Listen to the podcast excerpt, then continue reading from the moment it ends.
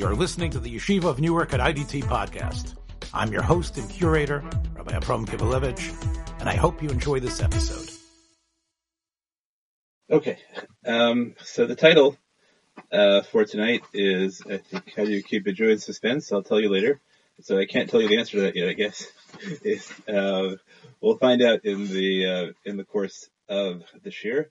What I want to do is start by um, creating a context for the story we're about to read, and ask you whether that context matters. I think that question hasn't been asked often enough in the past. And then I want to take you through selected sections of the narrative and take a look at um, what we think those right, what we think those specific sections mean. And uh, then we're going to read through a bunch of Rishonim and Achronim who attempted to uh, put parts of this narrative together, and then there may or may not be an exciting uh, an, exci- an, exciting conclusion. I'm not uh, I'm not convinced yet there's an exciting conclusion, so I'm in suspense also to find out uh, exactly what exactly what's going to happen. Okay, so if you take a look at the uh, if you take a look at the sheet, I'm actually going to share my screen now, uh, make life easier, um, and we're going to start on page two. Okay, so on page two, um, so we're going to start uh, really um, what is usually seen as like the pasuk before our our story starts. Right, so our story is the um, is the adventures, I guess we would say, of um, Yitzchak in Yitzchak in Gerar. And one of the questions that, that, probably some of you are getting, I, I try to ask a lot, is um, looking at what bookends the story, right? What its literary environment is. So the pasuk that happens right before Vayihira of Baritz is V'Yaakov Natan for the end of the preceding parak, but we're not caring about prakim right now. V'Yaakov Natan le'Esav lechem nezira d'Shem. Yaakov gives Esav bread and various give whatever lentil stew. Vayochel vayesh vayokam vayelech vayivez. Right, so there's these five action verbs um, depicting, you know, the the impetuousness with which Esav acts. Eats, eats, drinks, gets up, leaves, and despises of the Bechorah. That's the end of the story. Okay, then the next line we have is Vahira of Baritz. Okay, so what happens immediately before Vahira of Baritz? It seems in the in the narrative, what happens immediately before is that it, despises the Bechorah. Okay, if we go to the very end of the narrative, right, so we have Vayeshev Yitzchak be'eretz megurei aviv, um, Eretz Canaan. Sorry, did I, did I cut off one pasuk? Yeah, no, there, there, sorry. The, the end, of the story is Vayhi Kizaken Yitzchak We'll get to the other last 44 later. Okay, so the, at the end of the story, right after after the episode of Yitzchak Melech leaves, the next thing we have is Yitzchak calling in Esav. So the environment of this story is a, is a relationship between Yaakov and Esav. Even though in this story nobody mentions that yeah that Yitzchak and Rivka have children. And you would think that if Yitzchak and Rivka had children, that the first question the people in the people in Philistia would ask before they decide whether Rivka is, is Yitzchak's sister and uh, sister or wife is whose children are these? And if Yitzchak is acting as their father and Rivka is acting as their mother, then it would be uh, it would be pretty clear that the answer was that Yitzchak and Rivka were married. So there's a difficulty trying to fit this story into the timeline which we can phrase in one of two ways. We can frame the question as, ah, right, you know, what exactly is the timeline? Or we can frame the question as, let's suppose that in fact this story takes place earlier in the timeline. It takes place before the birth of of of, of, of um, Yaakov and Esav, but it's put here for a reason. Right. So why is this story in the literary context of the right of the of the way in which Yitzchak and Rivka handle, um, or the way which Yaakov and Esav and Yitzchak and Rivka handle the Bechorah, right? Since the the story beforehand doesn't mention the parents either, uh, so we could say it's mostly about um, mostly about Yaakov and um, Yaakov and Esav. So one possibility uh, is that this is just suspense. It's really exciting, right? Yaakov, Esav is the Bechorah. We all want to know what's going to happen now. And so we say, no, no, you know, now the narrator, right? This happens a lot in, um, but you know, you'll get my, my bias. I don't think this is a good answer. It happens a lot in some of the lesser thrillers, right? You bring somebody up to a cliffhanger, and then you have another, a chapter about something else entirely. Uh, right, just so you can, right, just, just to, uh, just to build the suspense. Um, so that's that seems like a really cheap answer. I don't think that's probably the best uh, way to keep a Jew in suspense is to just start you go off on a tangent for a chapter until you get back to it. Um, but it raises the question: right? Why do we interrupt the story? It would make perfect sense to go straight from Yaakov Natan Lesav to uh, all right, and we could put the story in. We could put the story in before. We could put the story in after, wherever you want. We put it in the middle. Okay, so that's um, right. That's the um, that's the environment. Um, okay, so now um, let's talk about um, right. So next, the next verse, right? So we'll start with let's the next, the next verse, what I call verse two. I think it's Perik Chafei Pasuk Aleph. Um, what we um, what we have is Vahira Av Ba'aretz. So now one of the things that we're going to have to try and figure out in this story, and I probably am not the right person to help you figure it out, so I'm going to raise the question, and if some of you have answers for it, I would love it. Uh, where does all this take place, and specifically, what does each time the Torah uses the word Eretz or Aretz, what is the what geographic area, if any, is it referring to? So Av Ba'aretz. Okay, so there is a Ra'av in the land. Which land? Right, aside from the um, right, the first right, aside from the first one that was in the time of um, that was in the time of Abraham. Um. So Yitzchak goes to Avimelech towards Gerar.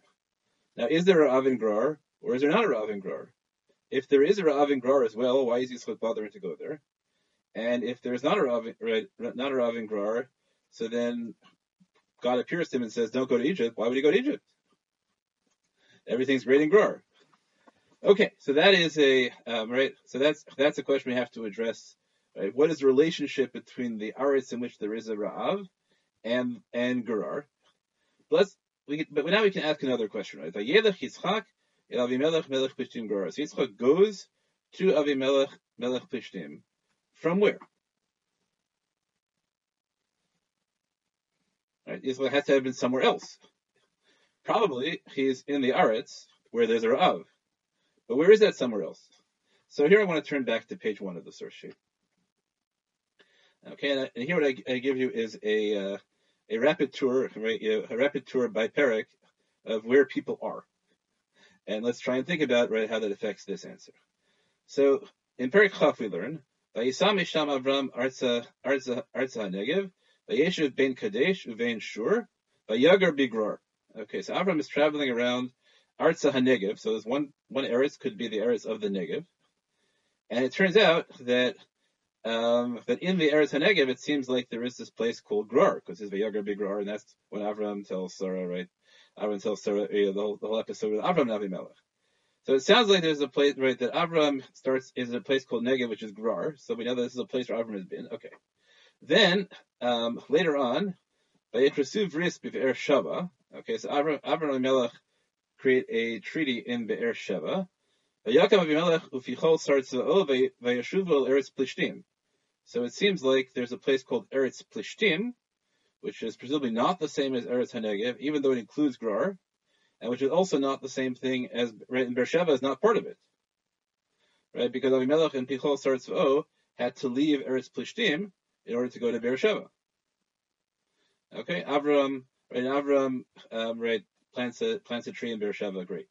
Okay, and then Avram vayagar Avram be'eretz plishtim imim rabim. So Avram also lives in Plishtim. So it sounds like Beersheba is somewhere accessible from Eretz Plishtim, but not actually, but not actually part of it. Um, okay, right. Let's your question the old part. How do we know that? It could be that you know that you're the right answer for our parak is going to be that Yaakov and Esav were left with a babysitter somewhere else. Uh, right? They, I can't hear you, Mitch. Is that my fault? We don't know yeah. how old they were. We don't know how old they were. Right? There's no, there are no time, there are no time markers in the story at all. But if it's chronological, it's after the episode in which Yaakov, in which Esav comes back from the field and he's really tired, right? So Esav is capable of hunting, and Yaakov is capable of making lentil soup. Yeah, so they're already older. Why do they have to go with their parents? So maybe they didn't go with their parents at all. They were left at home, right? They were high schoolers. He's a hunter. Okay, so it could be that right? It could be that um, now he's a hunter, so he doesn't care about famine. Well, he's a hunter. He doesn't need his parents, I guess. Yeah, but it's a famine. Yaakov always takes his kids along. Okay, maybe, right? Yaakov also isn't a hunter, right? So what's Yaakov living on? Maybe Esav is supporting him, right? So we have part of the rehabilitation of Esav is that uh, right, is that Yaakov's actually in Yeshivas Shem Be'ever during this time too, of course, and Esav is paying his tuition. Could be. I don't know. Okay, right? We'll go back to it. Um, right? That could be. I mean, it, you know, or literally, it could be that the story, the same way that we read the Akedah, and Yitzchak doesn't seem to be as old as he really is. It could be that the you know that for the purposes of this story, they choose to disregard that, and you can work out for yourself how it is. Maybe Yaakov and Esav pretended not to be related. Maybe they said, "Oh, these are our poor nephews that right we adopted." Right? It just not doesn't matter the story, right? So we didn't so we didn't put it in. Could be. Okay. Um, all right. So somewhere we just recapping where we were. Right? We have Eretz Hanegev. We have Grar, which is Eretz Hanegev. We have Eretz. We have Eretz Plishtim, where Grar may or may not be, but probably Grar is part of Eretz Plishtim. Avram lives in Eretz Plishtim. First he was V'yogar Bigror, now he's V'yogar in Eretz Plishtim. Maybe it's a broader space. And Beersheba is outside of at least Eretz Plishtim, but it's accessible to it. Okay, now we get the Perek Bet. This is after the Akedah. Vayashav Abraham al Nerav, Vayakumba Vayilchu Yachtav el Beersheba, Vayeshav Abraham Beersheba. Right, so Avram, it seems, yeah? Okay, so Avram, it seems, at this stage, is, right, Avram, Avram now has left Eretz Plishtim, and he's living in Beersheba. And that's why the other episode where we you know, figure where everyone is coming from is when Sarah dies in Perikov Gimel. Sarah dies in Hebron, and Avram and Avram comes uh, to bury her from Beersheba. So we have Avram Beersheba, Yit, Sarah in Hebron. We don't know what Sarah is doing in Hebron, and Yitzchak is coming from Be'er Lachairoi. Right, so it seems like right, it seems like that at the moment when Yitzchak meets Rivka, Avram, Sarah, and Yitzchak are all in different places. Avram is in Avram is in Beersheba, Sarah is in Hebron, and Yitzchak is in Be'er Lachairoi. And the question, of course, is why. Uh, right. So, the, and the easy answer to that is that the Akedah fractures. Right. The Akedah fractures the family. Right. That the um, right? That uh, on the way up the Akedah, Avram and Yitzchak are Yachtav. On the way back from the Akedah, Avram and his Ne'arim are Yachtav, and Yitzchak, right, and Yitzchak is not there. And then um, Dr. Joshua Berman, who's much more famous than when I uh, than when I heard, first heard this him. I heard this him when uh, I guess it must be uh, I guess it must be something like um, must be something like uh, um, maybe, yeah, it must be, sorry, t- close to 30 years ago. Uh, I think he just got smicha. So Josh Berman the board, which impressed me enormously back then. I always loved telling the story because it was also what it's really the only time I ever saw Ravami tell the Chrono Levracha. Uh, and Josh Berman was giving a vort, and the point of the vort was that Yitzchak and Ishmael, after Ishmael is expelled, they never appear in the same pasuk together. And Rav Tal gets up in the middle of the vort that Josh Berman is giving in, in Gush at the Shalashidus and says, Matzati Pasuk. He starts waving, waving a Tanakh around. Uh, right, and, uh, right, the point was, Yitzchak and Ishmael do appear together at Avram's funeral. And, and uh, Josh was building to that climax. And he just looked at Rav Tal and said, Rav Mikal Kela Tavort. and you're, just, you're destroying the chart. It was such a beautiful, such a beautiful moment of student-teacher interaction. Um, you know, that Rav Amital felt comfortable interrupting him, that he felt comfortable sort of snapping at Rav Amital. It was all beautiful. And it was a beautiful vort, right? So the, the and the, the climax of the vort is Yitzchak, uh, before he gets an ending, right? But the, the, I guess the, the midpoint is a better, the crescendo, I don't know, not a music person. Uh, the Yitzchak Bamibol Ber that Yitzchak is obsessed by what happened to Ishmael. And really what the Akedah does is it makes him constantly reflect on whether Ishmael was treated fairly. Uh, right, that's why it's, it's not just Bami Ber it's Yitzchak is Bami Bo Ber Lachairoi. Yitzchak is constantly going back and forth to Ber, right, to Ber. So the only thing I want to point out, right, so that, so, um, right, so it seems like when we ask where is Yitzchak coming from at the beginning, right, in our story, it seems like the answer should right is, uh, should be Yitzchak ba miber l'chayroi who yoshev be'eretz hanegev. Okay, so Yitzchak is in this in between. Right, he's, he's his home is Eretz is Eretz Hanegev, but he's going back and forth to Be'er Lachayroi, and that's where right. It's from these two places that he comes to Avimelech Melech Plishtim Grora. But it gets complicated, right? Because we saw before, right? We saw from the beginning by Abraham that um, that Gror actually is in Eretz Hanegev. So not sure why you should be by Yelech. I guess you can be somewhere else in Eretz Plishtim and go to Gror. Um, and the only thing I would say about with uh, even though um, I thought Josh Berman's word was incredible at the time. As I was preparing this Torah, I realized that Yitzchak never goes back to Be'er after Rivka enters his life. So it seems that in some way, in this teaser, you could write more suspense, right? You could read by essay uh, this week, which addresses this a little bit.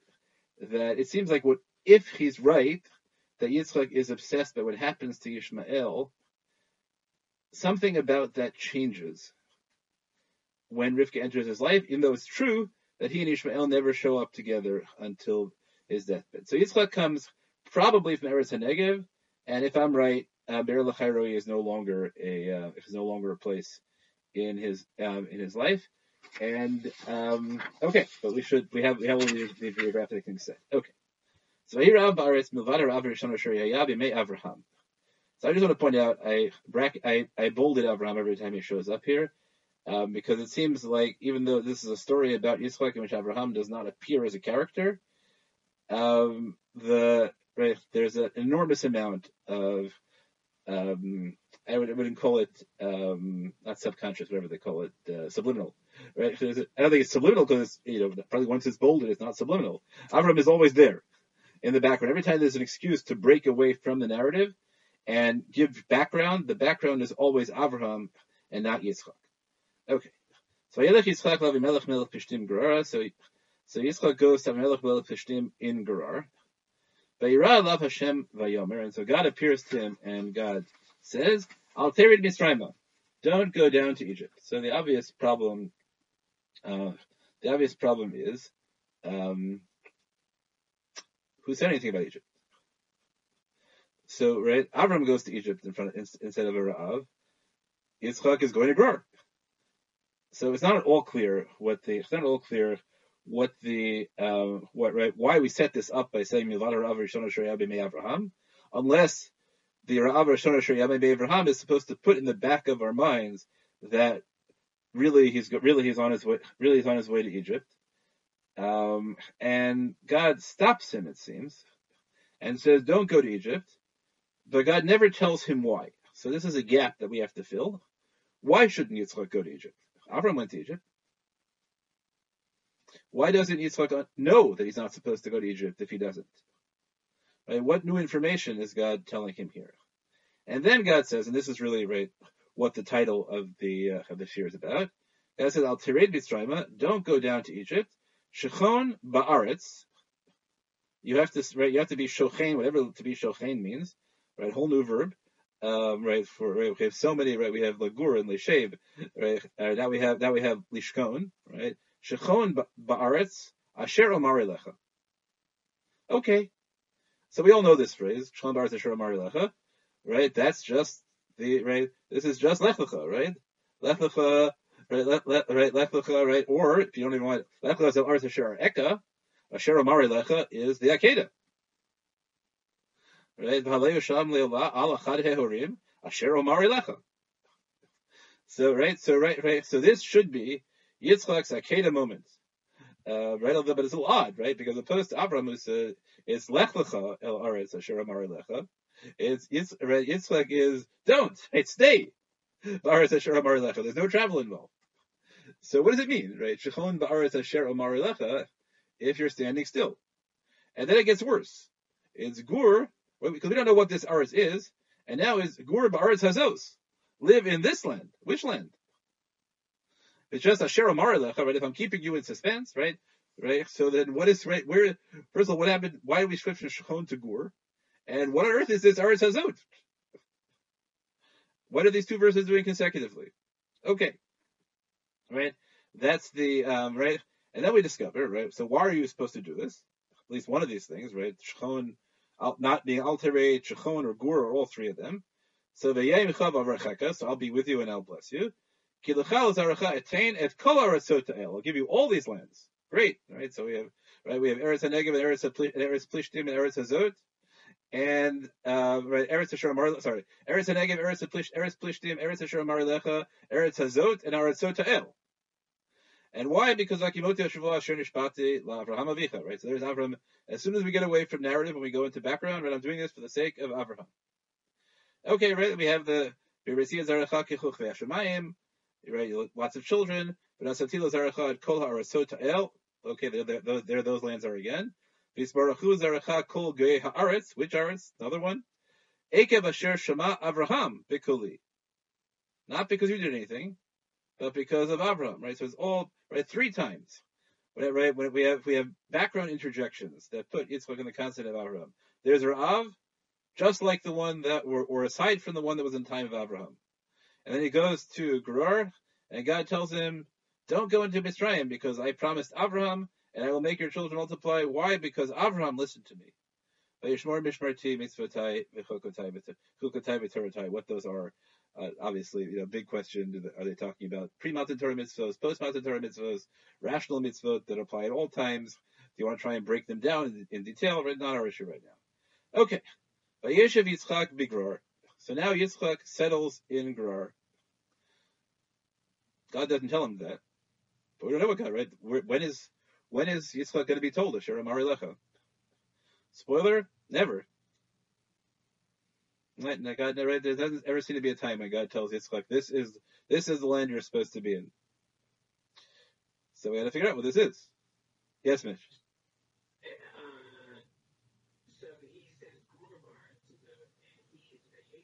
That's true. Also, yeah.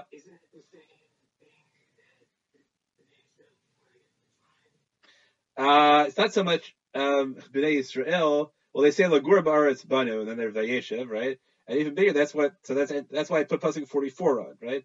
Vayeshev Yaakov Beres Megurei Aviv Beres Canaan. That's later, right? So Yaakov is Yoshev in the land of Megurei Aviv, uh, right? And Rashi says, "Bik- right? Bikesh Yaakov Leshev B'Shalva. Yaakov wants peace. He's not supposed to have peace, and so Miyad Kaf Kafatolav Rogzo Shel Yosef. So the chat, right? So you, so it could very well be that this is the land he's supposed to be gur in, and instead he's shev there, and right because he's supposed to right because he's not supposed to be shev there, he's supposed to be gar until God tells him to be shochein somewhere else. Right. The problem is we don't know what shochein means at all. But yeah, absolutely right. Uh, also, the problem is that Yaakov is Yoshe be'eretz migurei aviv, but if you if we're right that this is a problem, so there is no eretz migurei aviv of Yitzchak because Yitzchak is Yoshev. So yeah, so I I um I agree with you entirely that that should be meaningful, but I don't know what it means. Um, very good. Okay, so um, is now staying in Gerar, and he stays in Gerar. Right then we have the whole episode right where the Anshe Makom. So what a makom is as opposed to an aretz, as opposed to Gerar, I have no idea. Um, and they ask after his wife, and he says, "Oh, she's my sister." Right, because he's afraid that they'll kill him because Rivka is very beautiful, and he stays there a very long time and Avimelech catches Avimelech catches him. Okay. Then we have the whole right, the whole comedy, yes, um, right, where where um, Avimelech says, "Why do you do this?" And Av- Avimelech tells everybody, "Don't touch him." Yitzchak gets very successful. The Plishtim get jealous of him. Avimelech kicks him out. That's verse twenty-five. Uh. And now that there's a there's an obvious temptation there if you want to read this as foreshadowing that this is what this is what Paro says to the Mitzrayim uh, right? That the Jews are right, the Jews are stronger than us. Um, but Abimelech, in fact, just kicks them out. So now Yitzchak is choneh, whole new verb. And he's he's he's shev there now. Then pasuk thirty two, right after there's a fight. Vayatek misham. He he does another will. He calls it rechovot. Um, and then he moves from there back to Be'er Sheva. And now we have really the only scene in which God talks to him. After right, in, right for the rest of his life, this is really the only the only other time which God says anything to him, and there we have to figure out does is this in fact the Eretz Asher Amar? So right, so in line thirty four, God says, Veirai lav Hashem b'leilahu vayomer. Anochi Elokei Avraham Avicha. There's that Avraham. Uh, Yitzchak never gets away from that. Al tira ki itcha anochi uveirachticha v'yirbeiti zaracha bavur Avraham Avdi. There we go again. And that's it. Yitzchak builds a mizbeach. He's korei b'shem Hashem. He is notesh mahalo. So in case like you wanted like this is this is worse than um, right. This is worse than the alleged variety of of um, Eskimo words for snow or Inuit words for snow, right? Where you have now vayisha, vayichan, shchon, vayishkon, vayed aholo, vayachan, right? There's an enormous amount of things that you can do, uh, right? To say that you're staying in a place. So he's yet, he's no te aholo, where, um, right? Sorry, where there where he is, and then, um, right, and then, um, the the the servants of Yitzchak have a have a be'er, and now wherever he is, Rav Melech halach alav bigror, Right, so he's he's in Beersheba, which again is somewhere in the vicinity of Gror. Okay, that's those are our um, those are our opening uh, frameworks. Okay, the question that we we so we have a question. Um, what is the why is this story placed in the context of relationship between Yaakov and Esav? Um, we have the question of what all these arasot are. Where is Yitzchak supposed to be? And when, if ever, does God tell him Asher Amar? Is it a plausible claim to say that God says Asher Amar and never gets around to it? Um, right? Is that a right? Is that is that a plausible uh, is that a plausible thing to say? Uh, maybe just things never worked out for that nevuah, uh, for that nevuah to uh, to, uh, to to come by. Um, I guess I remember like there's a story that uh, tell about myself this way. When I was um, in high school, so I went to um, so I was I was debating I was applying to Columbia and NYU. Um, right, those those are my two options, and um, my most of my high school Jewish studies faculty, the Rebbeim, wanted me instead to go to a very Haredi yeshiva. Uh, right, I don't know if it was real, but they, they promised me a seat in Panovich. Uh, there were other there were other places, and Rosh Hashiva of Pinchas Khan, who's in Chaim Berlin now, he should live and be well, um, called me in and gave me a long speech about why he had chosen not to go to Columbia. Um, now, most of the other rebbeim there were time were telling me about that probably it's better to go to Columbia than YU because you know at least in Columbia you know it's straight, right? Uh, but he called me and gave a and gave a long speech about why he hadn't gone to uh, to Columbia. And he looked at me and he said, you know, there are things with YU also. Talk about them with you some other time. And he never did. So I went to YU. All right, so I right, so I haven't a biographical notion, right? So that sometimes what you do is you tell somebody I'll get to it, and you don't get to it. That's a really good strategy. Um, so maybe that's all, right? Maybe that's what God said. Don't worry, I'll tell you when it's time to move. But that seems to be, you know, probably a little bit of pro- too much projection of myself into the story. Okay, so let's go into uh, let's take a look at the Mizrahi says. Mizrahi is uh, right the great uh, medieval super commentary on Rashi. Um, so here's what he says. He start he quotes a medrash. I'm taking us in the middle, but the earlier part I don't think matters to us. Rabbi Yochanan said about Avraham and Lech Lecha. El asher. Why didn't God just tell Avraham go to Canaan. Right, so he says. He did it to make the mitzvah dear in his eyes. Al. And to give him reward for every single statement. So, right, he gets rewards for obeying all of God's statements, and there are more of them now. And he gets rewards for every step now because, right, as opposed to a step just being on the path, every step, right, is a new mitzvah because right because there's no destination so much right they're not they're not right if if you know where you're going so all the steps are just hechsher mitzvahs right they're just prep but this way every step could be the could be the step. So he gets more reward for everything. Okay? Then he, there's a comparison. This is what is meant but it says kachnat bincha. So lech lecha is compared to the akeda right? And there we have this dialogue right? He's, God says to Avram take your son. Which son? Your only son. They're each only sons to their mother, whom you love. What? I love one more than the other? Yitzchak. So why didn't he tell tell him originally? Kedei lechavod beinav, v'litein lo scharo kol dibur v'dibur. Right, so right, so those right, that sounds like the same answer. Another say the Amar of Chuna b'Shem Rabbi Eliezer. The Rav Chuna said the name of Rabbi Eliezer. Shakadosh Baruch Hu mashe umasleh beinehem shel tzadikim. V'achar kach hu megalel lehem ta'amo shel davar. Okay, so this I, it took me a long time to figure this out. I think the pshat is um, so you don't make right. Ta'amo shel davar doesn't mean the reason for it. What it means, right? Ta'amo shel means is the explanation of the mysterious words he said initially. So Rav Huna says in the name of God keeps tzaddikim in suspense. Masheh umasle, right? He right he puzzles and leaves hanging in front of the eyes of the of the righteous, and afterwards he explains to them what he meant. Kach el haaretz asher. That's why he right. He says to Avram, right, the land, the land that I'll show you. Alachad herim asher amarilecha, right, the the mountain that I'll tell you.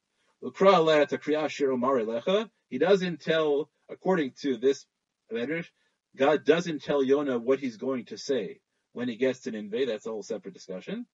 Kum se'ela bikav Hashem adaberotcha, right, and Yecheskel also at one point is told to go out, and God will, right, and God will tell him what it is that he's going to say.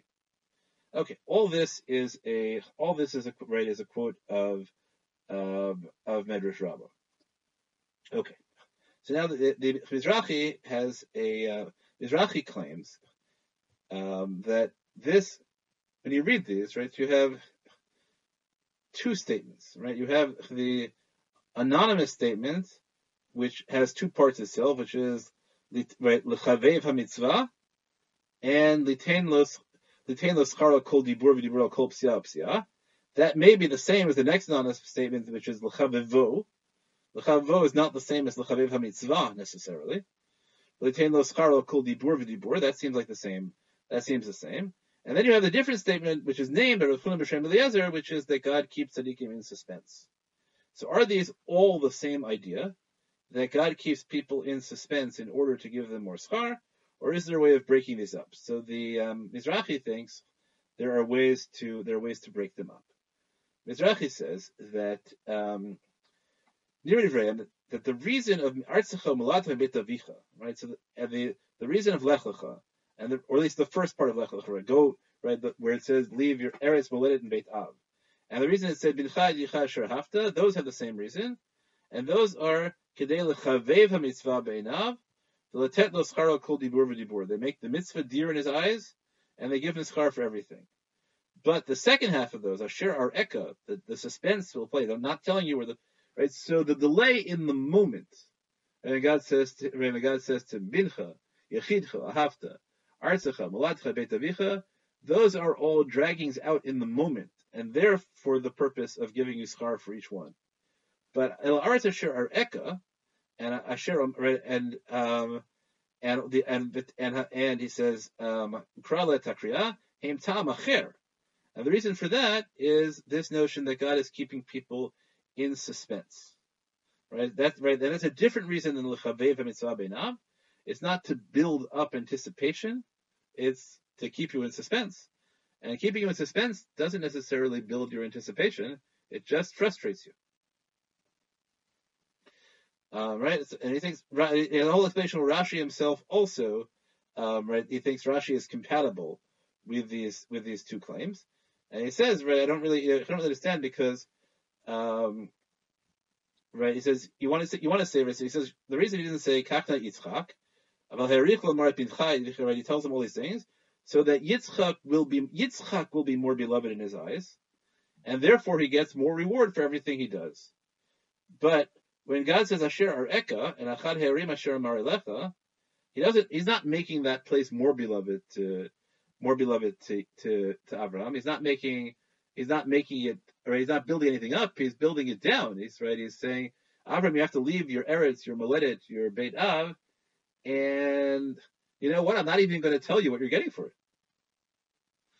So it's not making it. It's not making the mitzvah more dear in his eyes it's not making Yitzchak more dear in his eyes. What it is is um, making Avram suffer more to fulfill the mitzvah. Um, okay, right here, and, and, and, he says this explicitly. If you go to the if you go to the, the asterisk lines, right towards the bottom of the page, he says, um, and afterwards he explains what he meant. When he holds them in suspense, when he hides the matter from them initially, they suffer. And their reward is increased. Right? Whereas at Bincha and Harima Shiramari right, all and, and all those things, those right, all those cases he says are just the Tinat Scharo Riboit Tzaro. God just does this because he's cutting you in suspense because the more you deal with the agony of suspense, the more reward you get. So I have a very uh, simple question, which is, uh, is this moral? Right? Is that like a fair thing for God to do?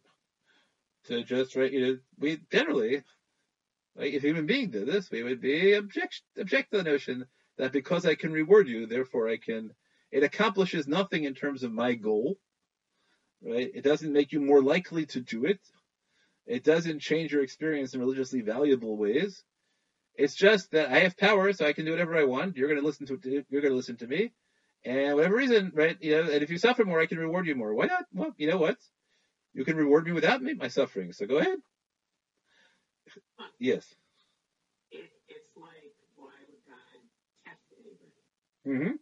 That's a famous question as well. Why would he test them? Right? It's there to test people. And so it's that one, one of the comments that I've heard is that you know God knows and test, and therefore he has to push you a little more. Yeah, but why does he care? If you're going to say, like Rashi says, that he's doing it, you can say he does it because he wants to show you off for other people. So there, you know, that's also problematic. But you can understand it. you know, this, if the, the now, right, Rashi gives Potter's metaphor, but we would say like, you know, when if you're a teacher, of a, certain kind of teacher in a classroom, and your boss comes to visit or other people, so you call on the students who know will give the right answers. Right? Okay, right? So there's an advantage, right? There's a public relations purpose to right to bag to bag you. Sometimes we say, right, you know, you know, tough love. Right? If I didn't push you, right, if I didn't make you work out 15 hours a day, you'd never really develop your three point shot. Right? Whatever you think is important in life. Uh, right? So that also that improves you. But if I just right, but the notion that you know that God tests people always to their limits because that way He can reward them more. Is that enough of a reason? You know, so if you think that you know that that's a that's a legitimate use of the power to reward, uh, right? That you can make people do things just so you can, re- because your your own inhibitions can be, and I'm talking humanly, right? That That is like your own inhibitions prevent you from giving people money unless they work for it, or you think it's you want to argue maybe it's bad for them to get undeserved rewards, right? So I'm making you do this so that you'll feel good about, you know, yeah, I don't know. I have to say I, I am not, I am not enthused by this answer. Uh, I, I, but I'm in general, it's because I'm not a. Uh, I, I am. there are people, and I used to, I used to get into a lot of trouble on this um, back many, many years ago. Uh, before I before I was married to the wonderful Deborah, uh, when I went on dates with um, sometimes with women from particular right wing institutions, and they get into big fights because they assume that the only reason, for some reason, like their teachers have taught them, the reason to do things is for reward, and the reason not to do things is for punishment. And I would never understand why that made sense. Uh, right? You do things because they're right. You don't do things because they're wrong. And then, you know, so, you know, if, it could be fancy, right? It's a Kantian notion, right? So the God who does right will, of course, reward you because it would be wrong for God not to reward you. You don't do it for the reward. That never made any sense to me. Or not do it for the punishment. If it was wrong, why would you do it? Just because you get punished. That's cowardice. Very short dates, I fear. Anyways, I remember like huge fights about this. So maybe that some people find this perfectly reasonable. God makes us do things so he can reward us because he couldn't reward us unless he made us do those things. Yeah, he could, I think. God can do anything. He can reward us if he wants to. Uh, I'm not a fan of this theologically. Okay. I recognize this is something about which we can be very pluralistic. Uh, it also affects classrooms, right? You know, that there, if there are teachers whose classrooms run entirely on, uh, on rewards and, you know, rewards and punishment, and there are teachers whose classrooms run on this is what we should be learning. And some classroom, you know, each there are teachers of each kind of classroom who are effective. Um, you just have to know which kind of teacher you are, um, right, in order to in order, in order to make it work, or parent, or whatever it may be. Okay. Just you know, if you want to handle me, that's not a good way to handle me. Um, okay, so I have some moral difficulties with this. I, I don't like that answer.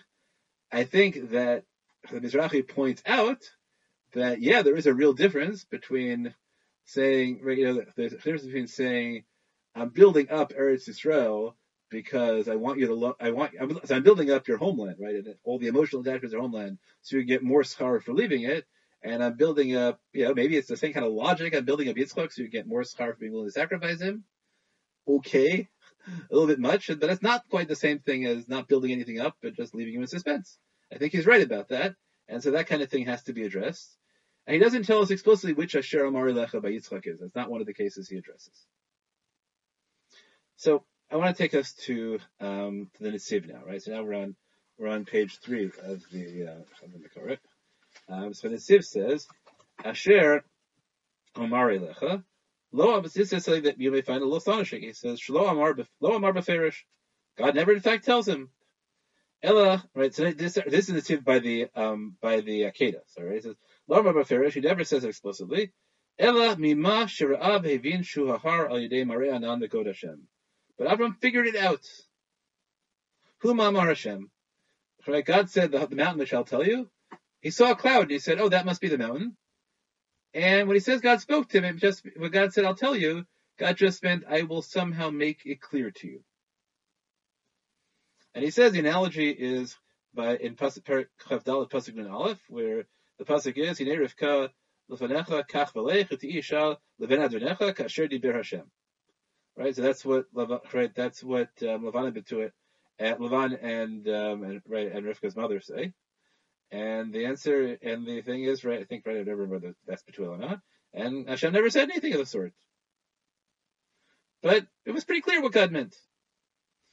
Right, this is the equivalent of uh, like this right that in um, in rabbinic literature when it says the Torah Amra, so you know it's not a quote from Torah. It's always a paraphrase. Right, so they right, so, so that okay. That right, so so that so now the um, the Nitziv goes and reads. All right, so let's go on and continue reading the Nitziv's version of our story. So Yitzchak went. Libo. So he goes to Avimelech. Why? Because he relies on Avimelech's brit with him. Sheyelo le'ezer leparnasabi mira, that Avimelech will support him. Aval shav shuadadam, but Yitzchak is misled. Avimelech is not reliable. As we'll explain, right? That in the end, Avimelech actually hates Yitzchak and kicks him out. Uh, and that's why Yitzchak is thinking of going to, to Egypt, because he gets to Gerar and he's terribly disappointed. And God tells him, don't do that. Okay, so according to according to the um, the, the Nitziv, Yitzchak goes to Avimelech with every expectation of going there, but we, we, we see from the continuation of the story that um, right, that Yitzchak is not really um, Yitzchak is Yitzchak is not really greeted, and that's why he thinks about going to Egypt. And so God forestalls him and says, "Don't right," and says, "Don't go to Egypt." Um, okay, whereas the Sforno has an exactly opposite reading of the story. The Sforno says that Yitzchak is already in Gerar, and he goes to Avimelech, litol reshusim derech musar az b'pnei harav. Yitzchak goes to Avimelech in order to, to get permission to leave, because Avimelech is treating him well. All right, so Sforno Sivan and Sforno have totally opposite readings of the role of Avimelech, of Avimelech and Gerar in the story.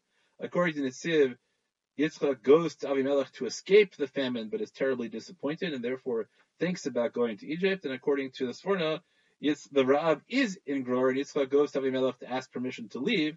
And, uh, right, and on his way to talk to Avimelech, God comes to him and says, "No, don't bother. Just stay there." So we're thinking about how radically that changes the story.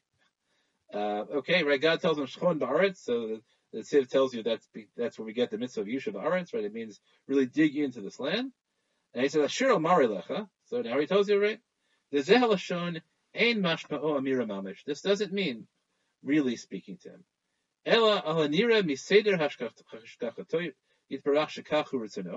But whatever your whatever you seem to, you perceive as the workings out of divine providence, that. That's what God means. Right? And he has other examples, right? So really, right? So he thinks that he thinks that when it says Asher Lecha, it it doesn't mean I will tell you. It means you'll figure it out. Right, then he goes on, right? That got right that um, right. So Yitzchak has to figure out in his life that he right he's never supposed to leave Eretz Yisrael, um, right?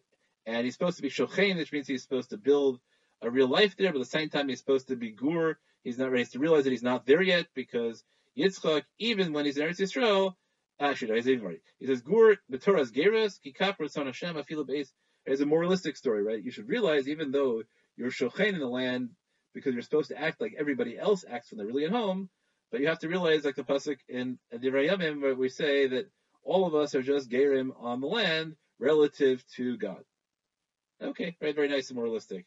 Doesn't quite, doesn't quite, um, doesn't quite convince me, right? It also tries to do Maseva Siman Lebanim, uh, and say that the travails of Yitzchak in Gerar are parallel to what happens to Bnei Yisrael when they first enter Eretz Yisrael until David chases them out. Okay, not so much my issue. Um, my issue really is Nitziv's reading that Asher Amar doesn't require you to look for a statement.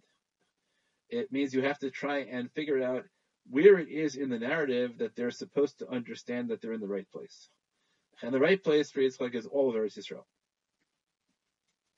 Okay, um, right. That's a um, right. That's the right. That's the um, really. Let's moving on. Uh, right. So you'll see that there are different. Right. There are totally different um, approaches as to what Yitzchak is doing in Grar according to the Radak. Um, Yitzchak goes to Grar because there isn't a Ra'av there, uh, which raises the question. Okay, so why does he have to go? Why does he have to think rather than uh, uh, about leaving to Eretz, Mitzrayim? Okay, the Chizkuni says that Yitzchak, th- Yitzchak thinks that Yitzchak has a pre has a has a a um, premonition. He has a he has a Masorah that he, that the, because of Avram's Brit Abitarim, so his people are going to have to go. So Avram's descendants are going to have to go into Golos in, in a land not theirs for 400 years. So he figures, oh look, there's Ra'av. This is when it's going to happen. So he wants to go to Egypt because he knows he's going into Golos. And God tells him either, no, this is not when the Golos starts, or you can be in Golos even in Eretz Yisrael as long as you're not secure.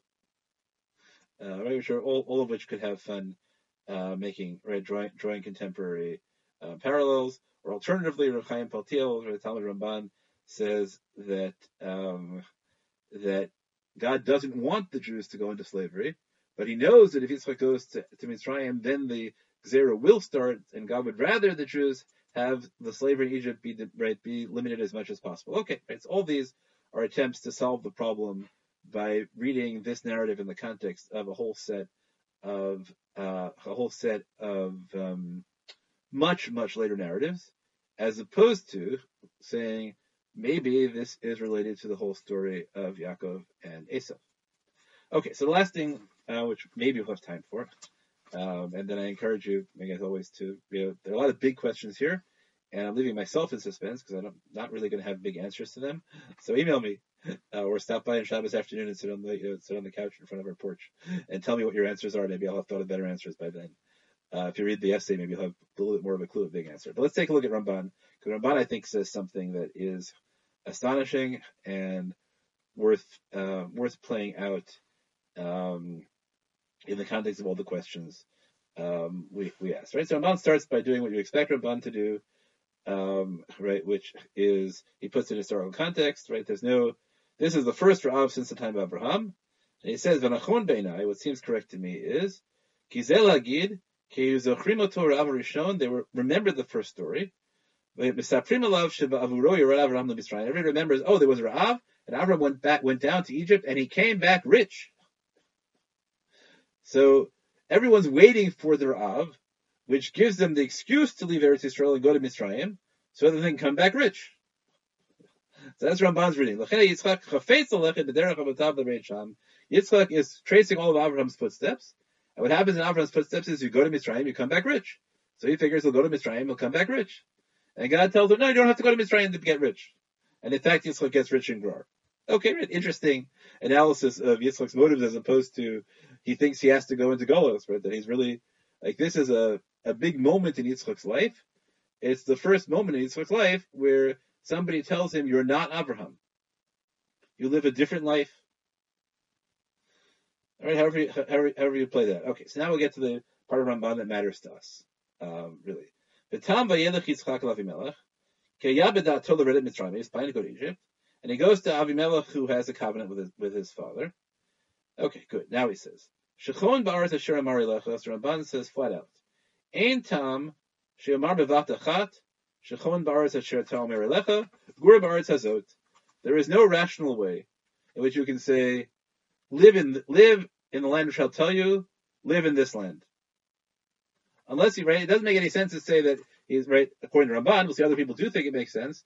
Uh, it doesn't make sense to say, "I sh- I'll tell you and then tell you the next second, right? That's just a silly, right? That's a silly amount of suspense, right? Three, three seconds suspense, right? That's, right? That's a joke. So Ramban that can't possibly be true. What does it mean? Aval Perusho, so what does it really mean? Al Tered Mitzrayim, don't go down to Egypt. Ushechon kol yamecha, ba'aretz asher amar elecha b'chol pam upam. Right? You don't go down to Egypt. Wherever you go, do it when I tell you.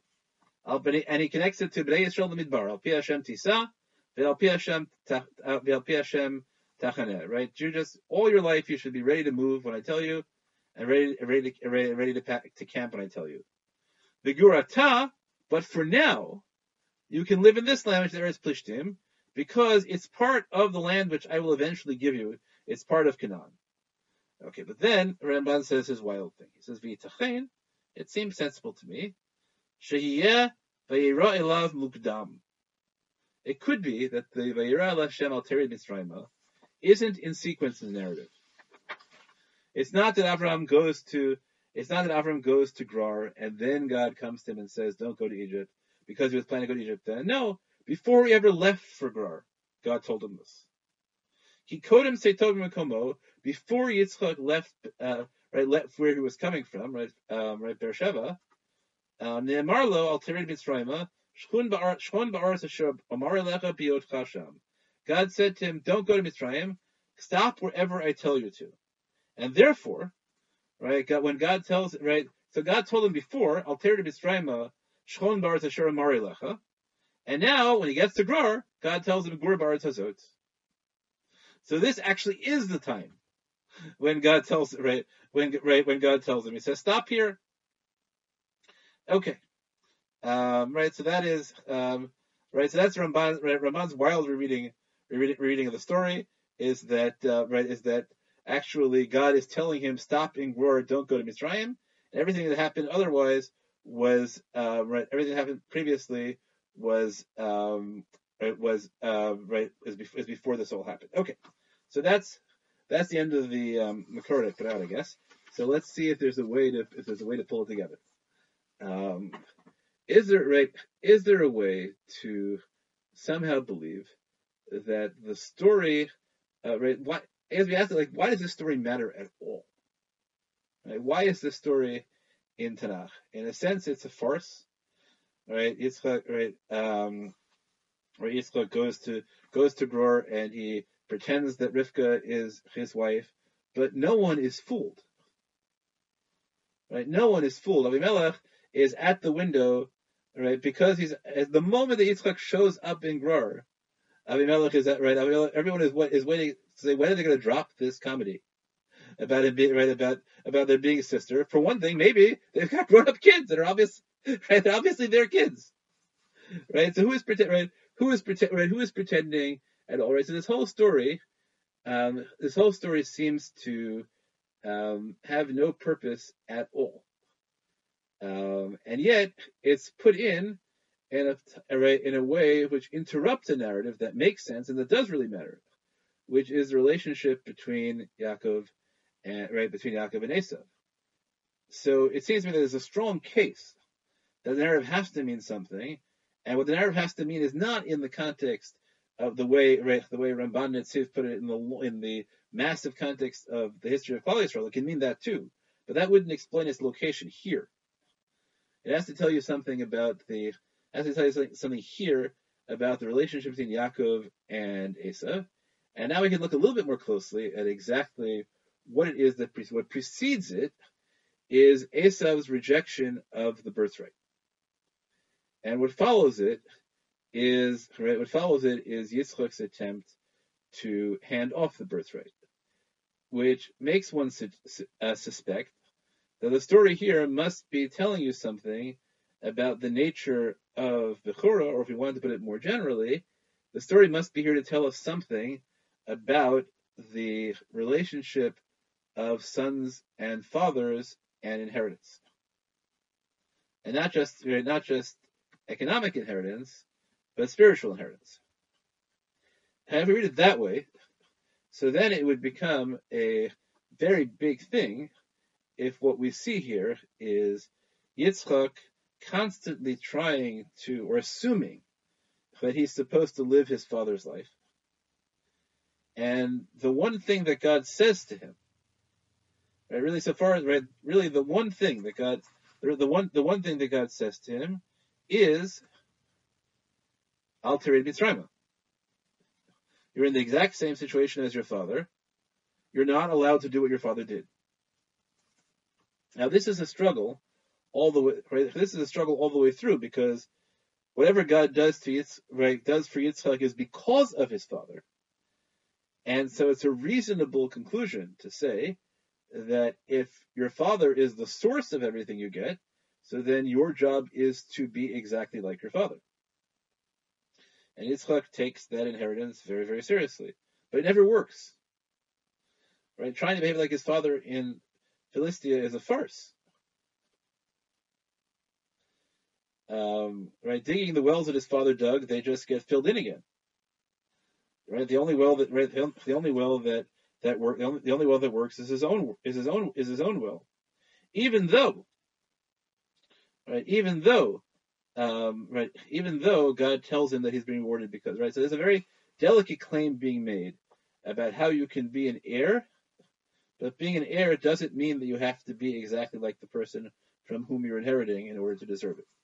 And so, right, and so then the question is, can you work out a narrative in which somehow what happens, Yitzchak's relationship to Avram's inheritance is what leads to Esav being unable to appreciate the Bechorah. And if there's some, and is there something in the story which uh, and which enables it to work out in the end, so that Yaakov gets the Bechorah, all right, so that in, the inheritance is passed on, even though the Yitzchak who enters this story would not have been able to pass it on successfully to either of his children, because the truth is Yaakov doesn't love the Bechorah very much either, because Yaakov thinks you can buy the Bechorah, you don't have to earn it. Um, right, so it would be right, and this will tie back, I guess, to my own story, right? You know, whether right, whether you think it, right, whether you think that um, there's a coin of reward and punishment that enables, right, that enables things that, uh, right, right and wrong to be right that you can calculate right and wrong in between. So the tentative framework I want to set out is that the purpose of the story is to demonstrate a change in Yitzchak.